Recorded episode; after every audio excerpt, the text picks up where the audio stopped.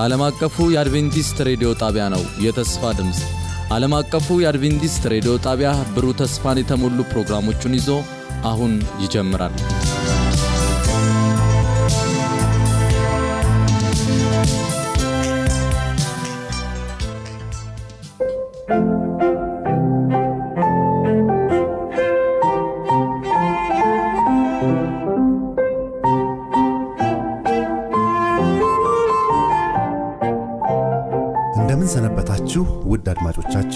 ዓለም አቀፉ የአድቬንቲስት ሬዲዮ የአማርኛ ቋንቋ ስርጭታችን ነው። አድማጮቻችን የአዲሱን ሩብ ዓመት የመጽሐፍ ቅዱስ ጥናታችንን ዛሬ እንጀምራለን። ዛሬ የምንጀምረው አዲስ የመጽሐፍ ቅዱስ ጥናታችን ርዕስ ሞትና የዘላለም ሕይወት ተስፋ በሚል ርዕስ ይሆናል። ይህንን ሶስት ወር የምናጠናው ከመስከረም እስከ ተሳስ 2015 የሚቆይ ጥናት ይሆናል። በዚህ ጥናት ውስጥ በጣም የሚገርሙ ሀሳቦችን እናነሳለን። ከነዚህ ሀሳቦችም ዛሬ የምናነሳውን የመጀመሪያውን ርዕስ አንዱ ይሆናል። ከዚህም ውስጥ ያለውን ሀሳብ ከመናገር ከመወያየታችን በፊት ግን አጭር ጸሎት እናደርግና አብረውኝ ያሉትን ላስተዋውቃችሁ። ወንድሜ በረከት ጸሎት አድርግልን። ሽንጸልይ እጅግ አድርገህ የምትወደን ቅዱስ አባታችን ስለዚህ ሰዓት ስለዚህ ጊዜ እናመሰግንሃለን። ጌታ አባት ሆይ በራሳችን ብርታት ለዚህ ሰዓት አልደረስንም። ከአንተ ስለበዛልን ምሕረት ስለበዛልን ጥበቃ፣ ጥንቃቄ ስለሆነ እናመሰግንሃለን። ጌታ ሆይ አሁን ደግሞ ቃልህን ስናጠና ስንወያይ መንፈስህ እንዲመራን እኛንም እንድትባርከን ይህንን የሚሰሙትንም እንድትባረክ እንለምንሃለን። በነገር ሁሉ አንተ ምራን፣ በጌታ ኢየሱስ ክርስቶስ ስም አሜን። እግዚአብሔር ይባርክ ወንድሜ በረከት። እንግዲህ ዛሬ አብረውኝ ለውይይቱ ያሉትን ወንድምና እህት ላስታውቅና ወደ ጥናታችን እንገባለን። እቴቴትና በለጠ እንዲሁም ወንድሜ በረከት ፈለቀ እንዲሁም እኔ አብሬያችሁ መቆይ ወንድማችሁ ሙሉነት ሲሆን የቴክኒኩን ቁጥጥር ደግሞ ወንድማችን ኢራና አብሮን ይቆያል። በዚህ ሁሉ ቆይታችን እግዚአብሔር አብሬውን እንዲቆይ መንፈስ ቅዱስ እንዲመራን ምኞቴ ነው። የዛሬው ርዕስ እንደዚህ ይላል፣ አመፅ ፍጹም በሆነ ዓለም ውስጥ የዋናው ይህን ሐሳብ እንድናጠና የተነሳንበት ጥቅስ የሚገኘው በኢሳያስ ትንቢተ ኢሳያስ ምዕራፍ 14 ቁጥር 12 ላይ ይሆናል። እንደዚህ ይላል፣ አንተ የንጋት ልጅ አጥቢያ ኮከብ ሆይ እንዴት ከሰማይ ወደቅህ? አንተ ቀድሞ መንግሥታትን ያዋረድህ እንዴት ወደ ምድር ተጣልህ? ይላል። በሚገርም ሁኔታ ብዙ አያሌ ጠበብቶች ስለ ክፋት መነሻነት ለመግለጽ ጥረት ሲያደርጉ እናያለን እና አንዳንዶቹም እንደዚህ ይላሉ እውነተኛውን ወይም ደግሞ ትክክለኛውን ነገር የበለጠ እንድንወደው ካስፈለገ ክፉ ወይም ትክክል የማይመስሉ ስራዎችን ማየት አለብን በንጽጽር። ይሄኛው ጥሩ ነው ይሄን መጥፎ ነው ለማለት የምንችልበት ሁኔታ ላይ እንድንቀመጥ ያስፈልጋል ይላሉ። አንዳንዶቹም በግሪክ አፈታሪክ በተለያዩ ርዕሶች ውስጥ ይሄንን ሲያንጸባርቁ እናያለን። ነገር ግን እነዚህ ታሪኮች ትክክለኛውን ያ ክፋት ምንጩ ምን እንደሆነ ግን ሲያስተምሩ አናይም። እንዳለመታደል ሆኖ ብዙዎቻችንም ያንን ነው የተቀበልነው እንጂ ከዚህ እውነት በተቃራኒ ያለውን እውነት ያም መጽሐፍ ቅዱስ የሚያስተምረውን ትክክለኛውን ምንጩን ስንወያይ ወይም እርስ በርሳችን ስንረዳዳ አናይም። ዛሬ እንግዲህ እዚህ ሀሳብ ላይ አብዛኛውን ጊዜ እንወስዳለን። ለዚህ ምላሽ የሚሆኑትን ከመጽሐፍ ቅዱስ መሰረት በማድረግ በተለይ ደግሞ ዘፍጥረት ሶስት ላይ አዳምና ሔዋን የአዳምና ሔዋንን ውድቀት ኃጢአትን ክፋትንና ሞትን እንዴት እንደገባ ወደዚች ምድር በደንብ የምናይ ይሆናል። በተለይ ደግሞ ከአንድ እስከ አምስት ላይ ዘፍጥረት 3 ከአንድ እስከ አምስት ላይ ያለው ሀሳብ ምን ይገልጽልናል? ሔዋንን ሔዋንን ወይም ደግሞ ሰይጣን ሔዋንን ሲያሳስታት ከዛ ውድቀት በኋላ የነበረውን ነገር ዛሬ ባይገባንም አሁን ግን እየኖርንበት ስለሆነ የዛን ምንጭ ስናጠና በደንብ ይገባናል ብዬ አስባለሁ። እንግዲህ ይህንን ሀሳብ ነው እያሳደግን የምንሄደው። ሞትን እንዲሁም ደግሞ ዘላለማዊውን ተስፋ እያነሳ እንሄዳለን። መጀመሪያ የምመጣው ወደ እህቴ ትትና ይሆናል። ትትና ወደ አንቺ ስመጣ እንግዲህ ፍጥረትን ነው እግዚአብሔር የፍጥረት ሁሉ ጌታ ነው የሚል በአንደኛ ዜና ላይ ያለም ሀሳብ አለ። በአንደኛ ዜና 2911 ላይ እግዚአብሔር የዚህ ፍጥረት ሁሉ ባለቤት እንደሆነ እናያለን።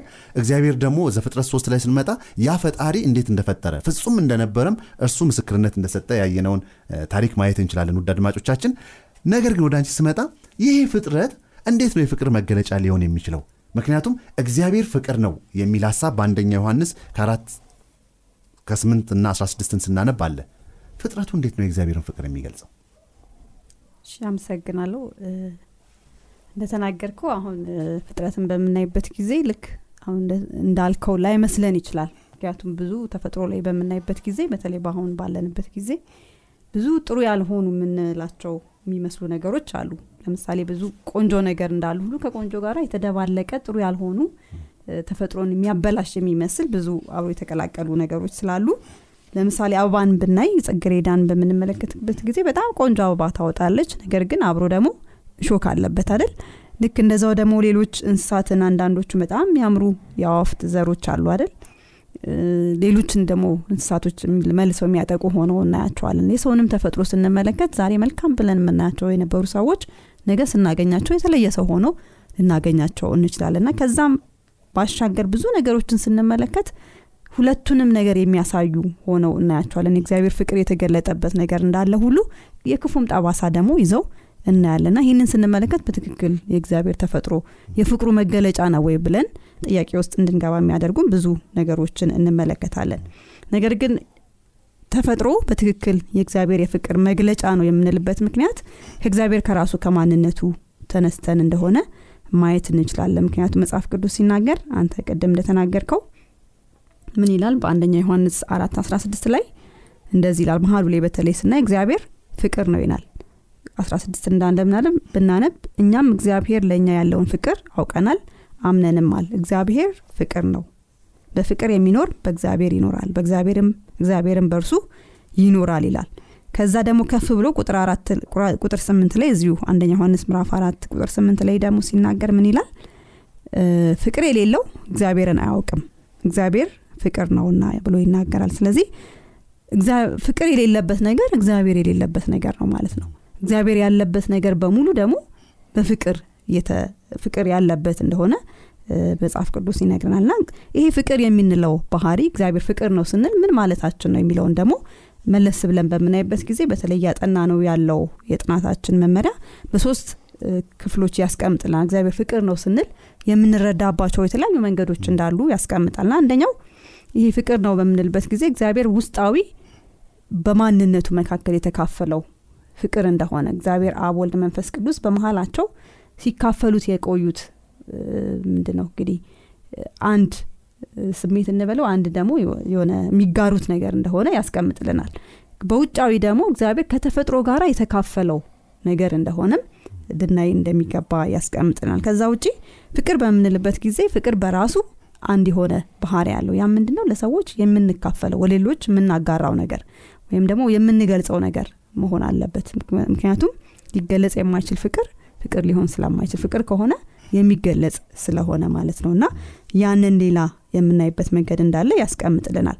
ከዛ ውጪ እግዚአብሔር ፍቅር በምንልበት ጊዜ እግዚአብሔር ፍቅር ነው ስንል የማይለወጥ ፍቅር ነው። በምንም ነገር መሰረት ያልያዘ ምንም መሰረት የሌለው ነገር ግን እንደገናም ደግሞ ሁልጊዜ ሳይቀያየር ሁልጊዜ ተመሳሳይ ሆኖ የምናገኘው ባህሪ እንደሆነ ማየት እንደምንችል ይገልጽልናል። እና እነዚህ ነገሮችን በምናይበት ጊዜ እንግዲህ እግዚአብሔር ፍቅር ነው ስንል የሚሰራውም ነገር ራሱ የፍቅር መገለጫዎች ናቸው ይላል። እና ፍቅር መገለጫ ነው ብለን ስንል እግዚአብሔር የሰራቸውን ቆም ብለን ማየት እንችላለን። አንደኛው እግዚአብሔር የሰራው ነገር ምንድን ነው? የተፈጥሮ ስራው ነው። በስድስት ቀን ሰማይና ምድርን ሰራ፣ በውስጡ ያሉትን ሁሉ እንደፈጠረ እናያለን እና እግዚአብሔር ፍቅር ከሆነ የሚሰራውም ነገር ፍቅር ከሆነ ተፈጥሮ ምንድን ነው ማለት ነው? የፍቅሩ መገለጫ ነው ማለት ነው ብለን እንረዳለን ማለት ነው እና እግዚአብሔር ግን የሰራው ተፈጥሮን ብቻ አይደለም፣ የማዳን ስራውም የፍቅሩ መግለጫ ነው። እንደገናም ደግሞ ፍርዱ ራሱ ይላል አይደል?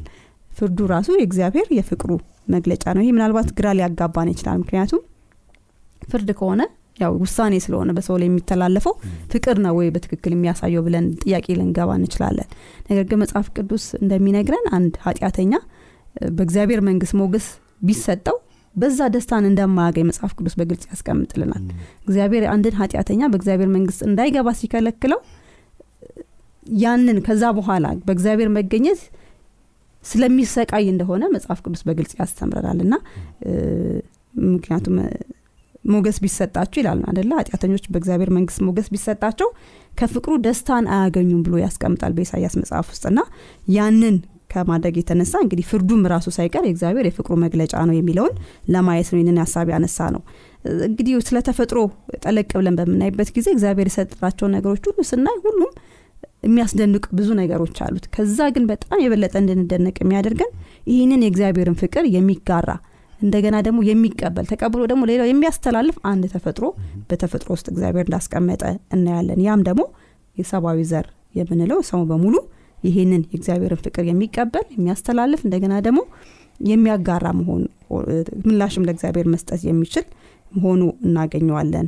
ማለት ነው። እና ከዚህም የተነሳ እግዚአብሔር በቃሉ ሲያስቀምጥ ምን ይላል? እንግዲህ ፍቅር ህጉ የፍቅር መገለጫ እንደሆነ ያስቀምጣል። በተለይ ማርቆስ 12 30 ና 31 ላይ እግዚአብሔርን መውደድ ሰዎችን መውደድ ብሎ ለሰዎች ያስቀመጠው ትእዛዝ እንዳለ እንመለከታለን። ና ይሄ ፍቅር እንግዲህ ሊጋራው የሚችለው ስለሆነ ነው ለሰው ልጅ ይህንን እንደ ትእዛዝ አድርጎ ሲያስቀምጥለት የምንመለከተው። እና ስለዚህ በአጠቃላይ እነዚህ ሀሳቦች የሚነግሩ ምንድን ነው ተፈጥሮ አሁን በምናይበት ጊዜ ብዙ ጥሩ መጥፎ የሚሆኑ ነገሮችን የያዘ ቢሆንም እነዛ ነገሮች ግን የእግዚአብሔርን የተፈጥሮ የእግዚአብሔርን የፍቅር መገለጫ ሆነው ከእግዚአብሔር እጅ የወጡ ተፈጥሮዎች እንደሆኑ ልንረዳ ይገባል ማለት ነው። ነገር ግን ክፉዎች ከየት መጡ የሚለውን በምናይበት ጊዜ ዛሬ በጥናታችን ብዙ ጠለቅ ብለን እናየዋለን።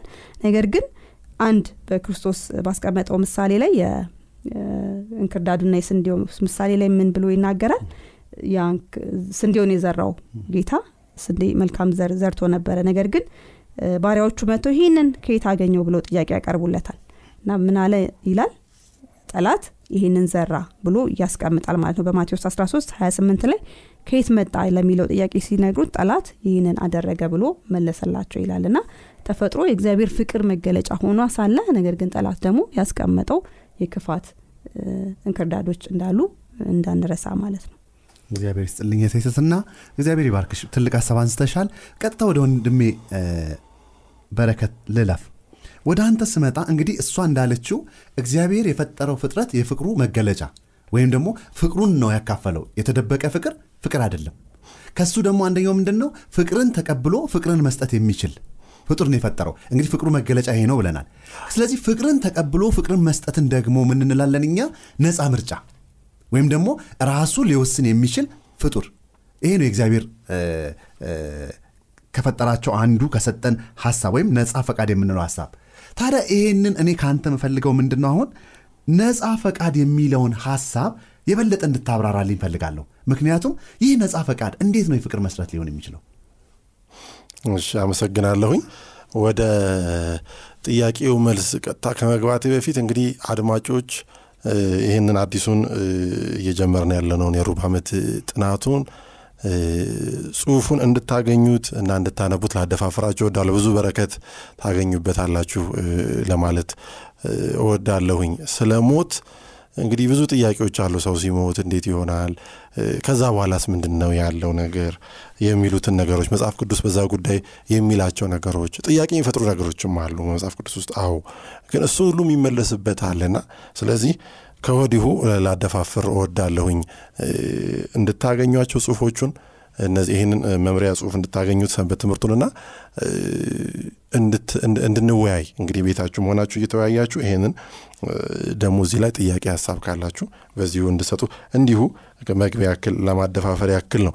ወደ ጥያቄው ስመጣ ልክ ነው። አሁን የነጻ ፈቃድ ጉዳይ በጣም መሰረታዊ ነገር ሆኖ ነው የምንመለከተውና እዚህም ላይ ምን ይለዋል የፍቅር መሰረት ብሎ ይሏል ነጻ ፈቃድን አሁን ሮቦቶቹን እንግዲህ ሮቦቶች ይሞላሉ። ፕሮግራም ነው የሚደረጉት። ፕሮግራም ይደረጋሉ። ምን ሲሆን ምን ማድረግ እንዳለባቸው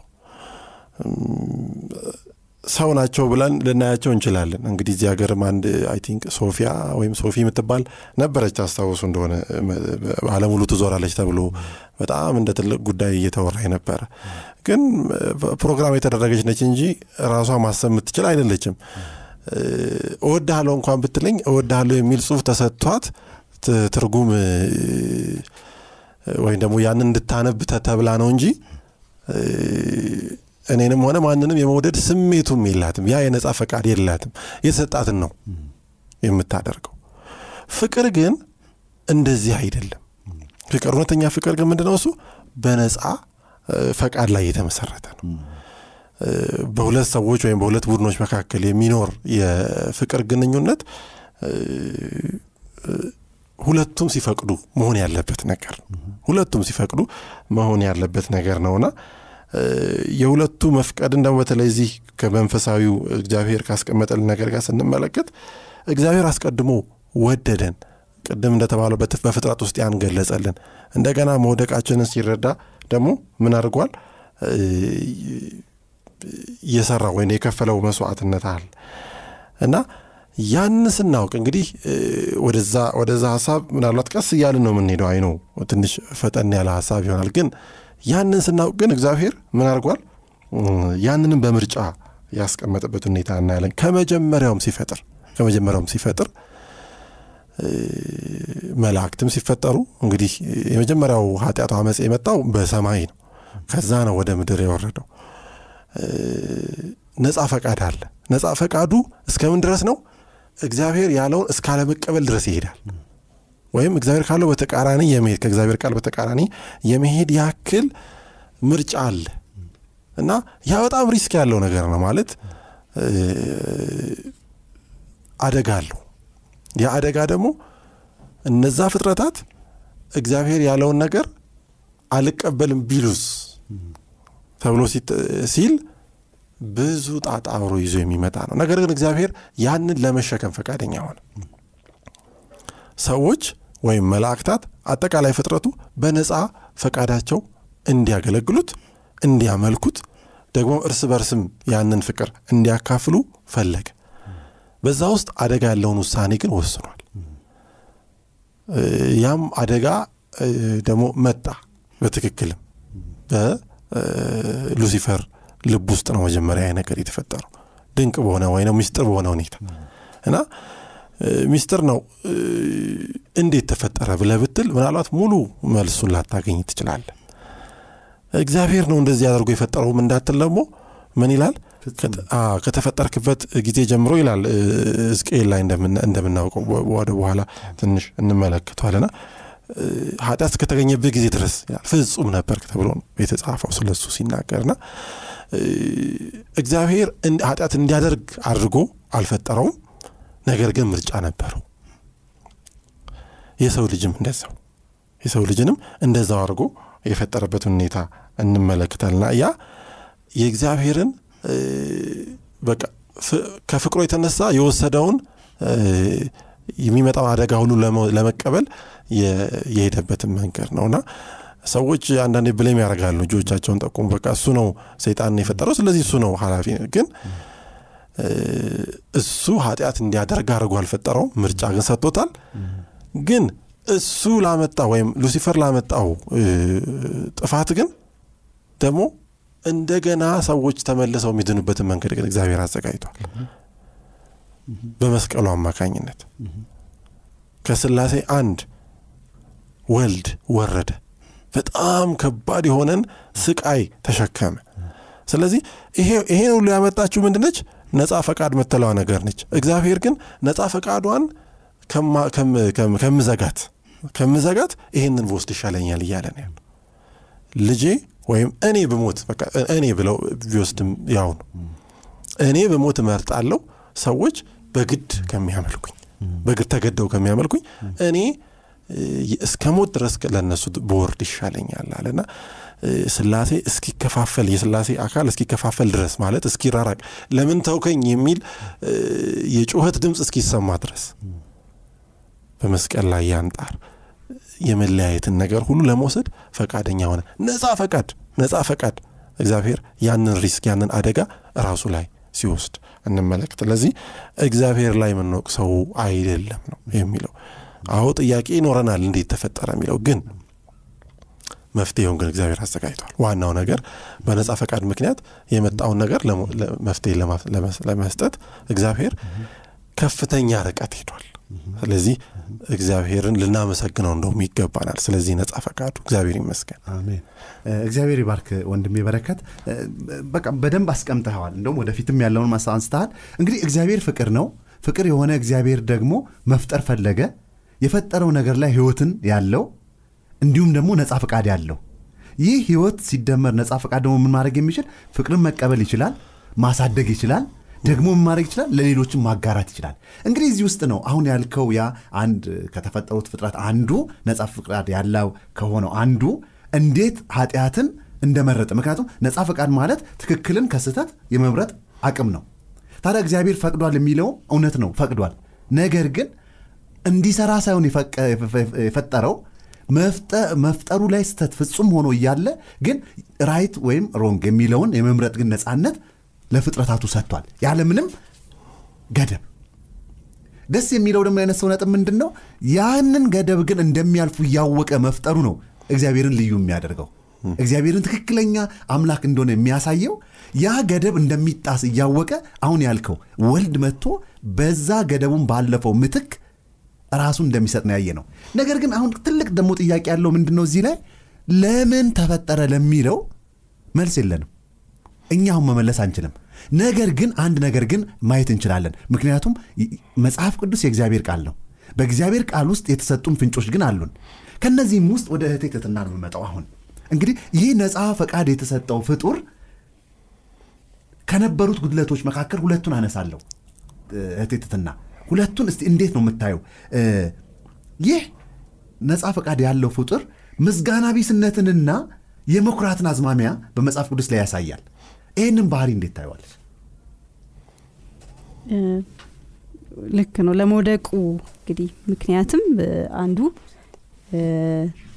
አንዱ ምክንያት በተሰጠው ነገር አለመደሰቱ ነው አንደኛው ምክንያቱ ለዚህ ደግሞ ጥሩ የሚያሳየን አንዱ ሀሳብ ምንድነው? በሕዝቅኤል መጽሐፍ ላይ ምዕራፍ 28 ላይ ያንን ስለ ጢሮስ ንጉስ ይናገርና ጢሮስ እንግዲህ ታላቅ የነበረች ከተማ ነበረች። የእሷ ገዢ ያሳየው የነበረውን ባህሪ ልክ አምላክ ነኝ ብሎ ሰው ሆኖ ሳለ አምልኮን ለመቀበል ፍላጎት ሲያሳይ ነበረ እና እሱን ተንተርሶ ነገር ግን ደግሞ ወደ ሰማይ ከፍ ብሎ የሰማይን የነበረውን የሉሲፌር ባህሪ የሚገልጽበት ክፍል አለው እና ምን ይላል? ቁጥር 15 ላይ በተለይ እሱን የሚገልጽበት ሀሳቡ ምን ይናገራል? ከ12 ጀምሮ ያለው ሉሲፌርን በተመለከተ የተጻፈ ሀሳብ ነው።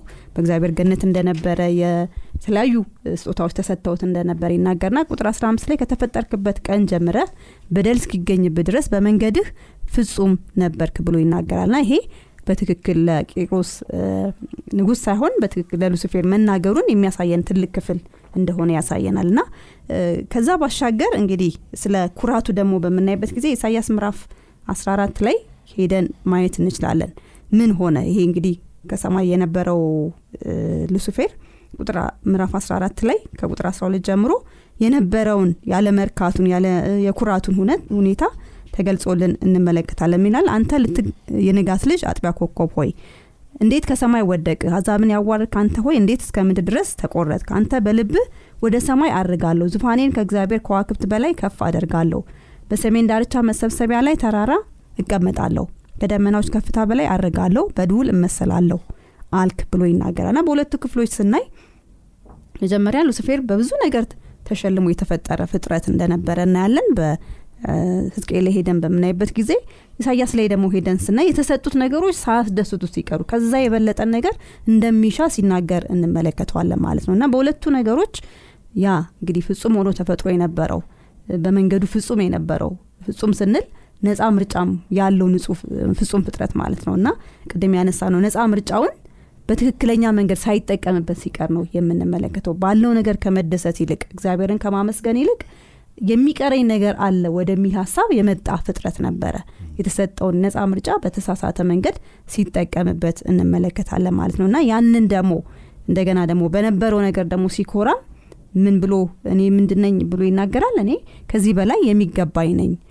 በእግዚአብሔር ገነት የተቀመጠው የነበረው በእግዚአብሔር ዙፋን ላይ መቀመጥን እየፈለገ ከደመናዎቹ በላይ አርጋለሁ ብሎ ሲመኝ የነበረ እንደሆነ ማየት እንችላለን ማለት ነው። እና እነዚህ ነገሮች ናቸው ሉሲፌርን ወደ እንግዲህ ወደ ሰይጣን አሁን ሰይጣን ብለን ወደምንጠራው ማንነት እንዲቀይሩት ያደረጉት። ሲፈጠር የነበረው የነፃ ምርጫውን የያዘ መልካም መላክ ሆኖ ተፈጥሮ ሳለ ነገር ግን ባለው ነገር ካለመርካቱ በኩራቱ በተሰጠው ነገር ከመኩራቱ የተነሳ የተሰጠውን ነፃ ምርጫ ተጠቅሞ የተሳሳተ መንገድ እንደመረጠ እናያለን ማለት ነው። እና ይሄ እንዴት ተፈጠረ? እንዴት ሊሆን ቻለ? የሚለውን በጣም ሚስጥር ነው። ምክንያቱም ቅድም እንዳነሳ ነው የክፋት አጀማመር ፍጹም በሆነ ፍጥረት ውስጥ ፍጹም በሆነ አለም ውስጥ እንዴት ይህ ክፉ የሆነ ነገር ሊከሰት ቻለ ለሚለው መልስ መስጠት አንችልም ምክንያቱም እግዚአብሔር ነው አንድ ቀን ይህን ሊገልጽልን የሚችለው እና ነገር ግን አጀማመሩን ግን እንዴት ተጀመረ ለሚለው ግን መጽሐፍ ቅዱስ በግልጽ ይሄ ፍጹም ሆኖ ነው በተፈጠረው በሉሲፌር ውስጥ ካለመርካት የተነሳ።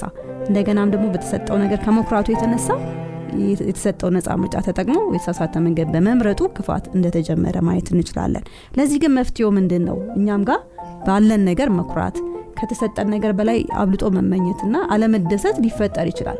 ለዚህ እንደ መፍትሄ አድርጎ የሚነግረም ጳውሎስ ምንድን ነው ሁልጊዜ አመስግኑ ብሎ ይናገራል። በአንደኛ ተሰሎቄ ምዕራፍ 5 18 ላይ ና ስለዚህ ሁልጊዜ አመስግኑ የሚለው ነገር በተሰጠን ነገር እግዚአብሔር ሁሌ ስናመሰግን ከነዚህ አይነት ክፋቶች ውድቀቶች መዳን እንችላለን ማለት ነው።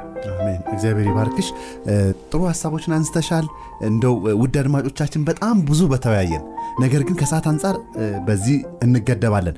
እንዳለው ወንድሜ በረከት ጽሁፉን ግን ብታገኙ እኔም አበረታታችኋለሁ። እንዳልሽው ያ ነፃ ፈቃድ የተሰጠው ፍጡር ምን አደረገ የተሰጠውን ማመስገን አልቻለም። እንዲሁም ደግሞ ኩሩነትን ከእግዚአብሔር ከፈጣሪው በላይ እንደውም ምን ይላል ኢሳያስ ላይ ያለው ሀሳብ አንተ ሰውነህ እንጂ እግዚአብሔር አይደለህም። ስለዚህ ዛሬስ እኛ የተሰጠንን በረከት የተሰጠንን ስጦታዎች እንዴት ነው እያየን ያለ ነው አመስጋኝነት የለብንም? ደግሞስ የተሰጠንን ኩራት ይዘን ሌላ ነው የምንፈልገው? ከዚህ እግዚአብሔር ይጠብቀን። ይሄ እንዴት ሆነ የሚለውን እንግዲህ በሚቀጥለው ጥናቶቻችን በጣም እናሰፋለን። እንግዲህ ውድ አድማጮቻችን የዛሬው ጥናታችን በዚህ እየጨረስን ነው እግዚአብሔር ከጅማሮ እግዚአብሔርና ክርስቶስ ወይም ደግሞ ይሄ የእግዚአብሔር ማንነት የምንለው ጌታ የሰይጣንን ክህደትና በከሃዲው የማሳሳት ኃይል የተነሳ የሰው ልጅ ለውድቀት እንደሚዳረግ ያውቃሉ። ስላሴ በደንብ ያውቃል። እግዚአብሔር ኀጢአት እንዲኖር አላደረገም። ነገር ግን ኀጢአት ሊኖር እንደሚችል ግን ቀድሞ ተገንዝቧል። ለዚህ አስደንጋጭ አደጋ መፍትሄ ልገሳውን ደግሞ አበርክቷል ለዓለም ያለው ፍቅር እጅጉን ኃያል ስለሆነ አንዲያ ልጁን ለመስጠት ቃል ኪዳን ገባ። እንዲህም ይላል ዮሐንስ 3:16 በእርሱ የሚያምን ሁሉ የዘላለም ሕይወት እንዲኖረው እንጂ እንዳይጠፋ ይላል። ውድ አድማጮቻችን እንግዲህ የኀጢአትን ጅማሮ በትንሹ ዛሬ ነክተናል ሳምንት በአዲስ ርዕስ እስክንገናኝ ድረስ እግዚአብሔር ከሁላችን ጋር ይሁን። መልካም ሳምንት እንዲሆንላችሁ የተመኘው። ለሚኖራችሁ ጥያቄ ወይም አስተያየት 0910 828182 ላይ ብደውሉልን ሁልጊዜ በራችን ክፍት ነው። እግዚአብሔር ይባርካችሁ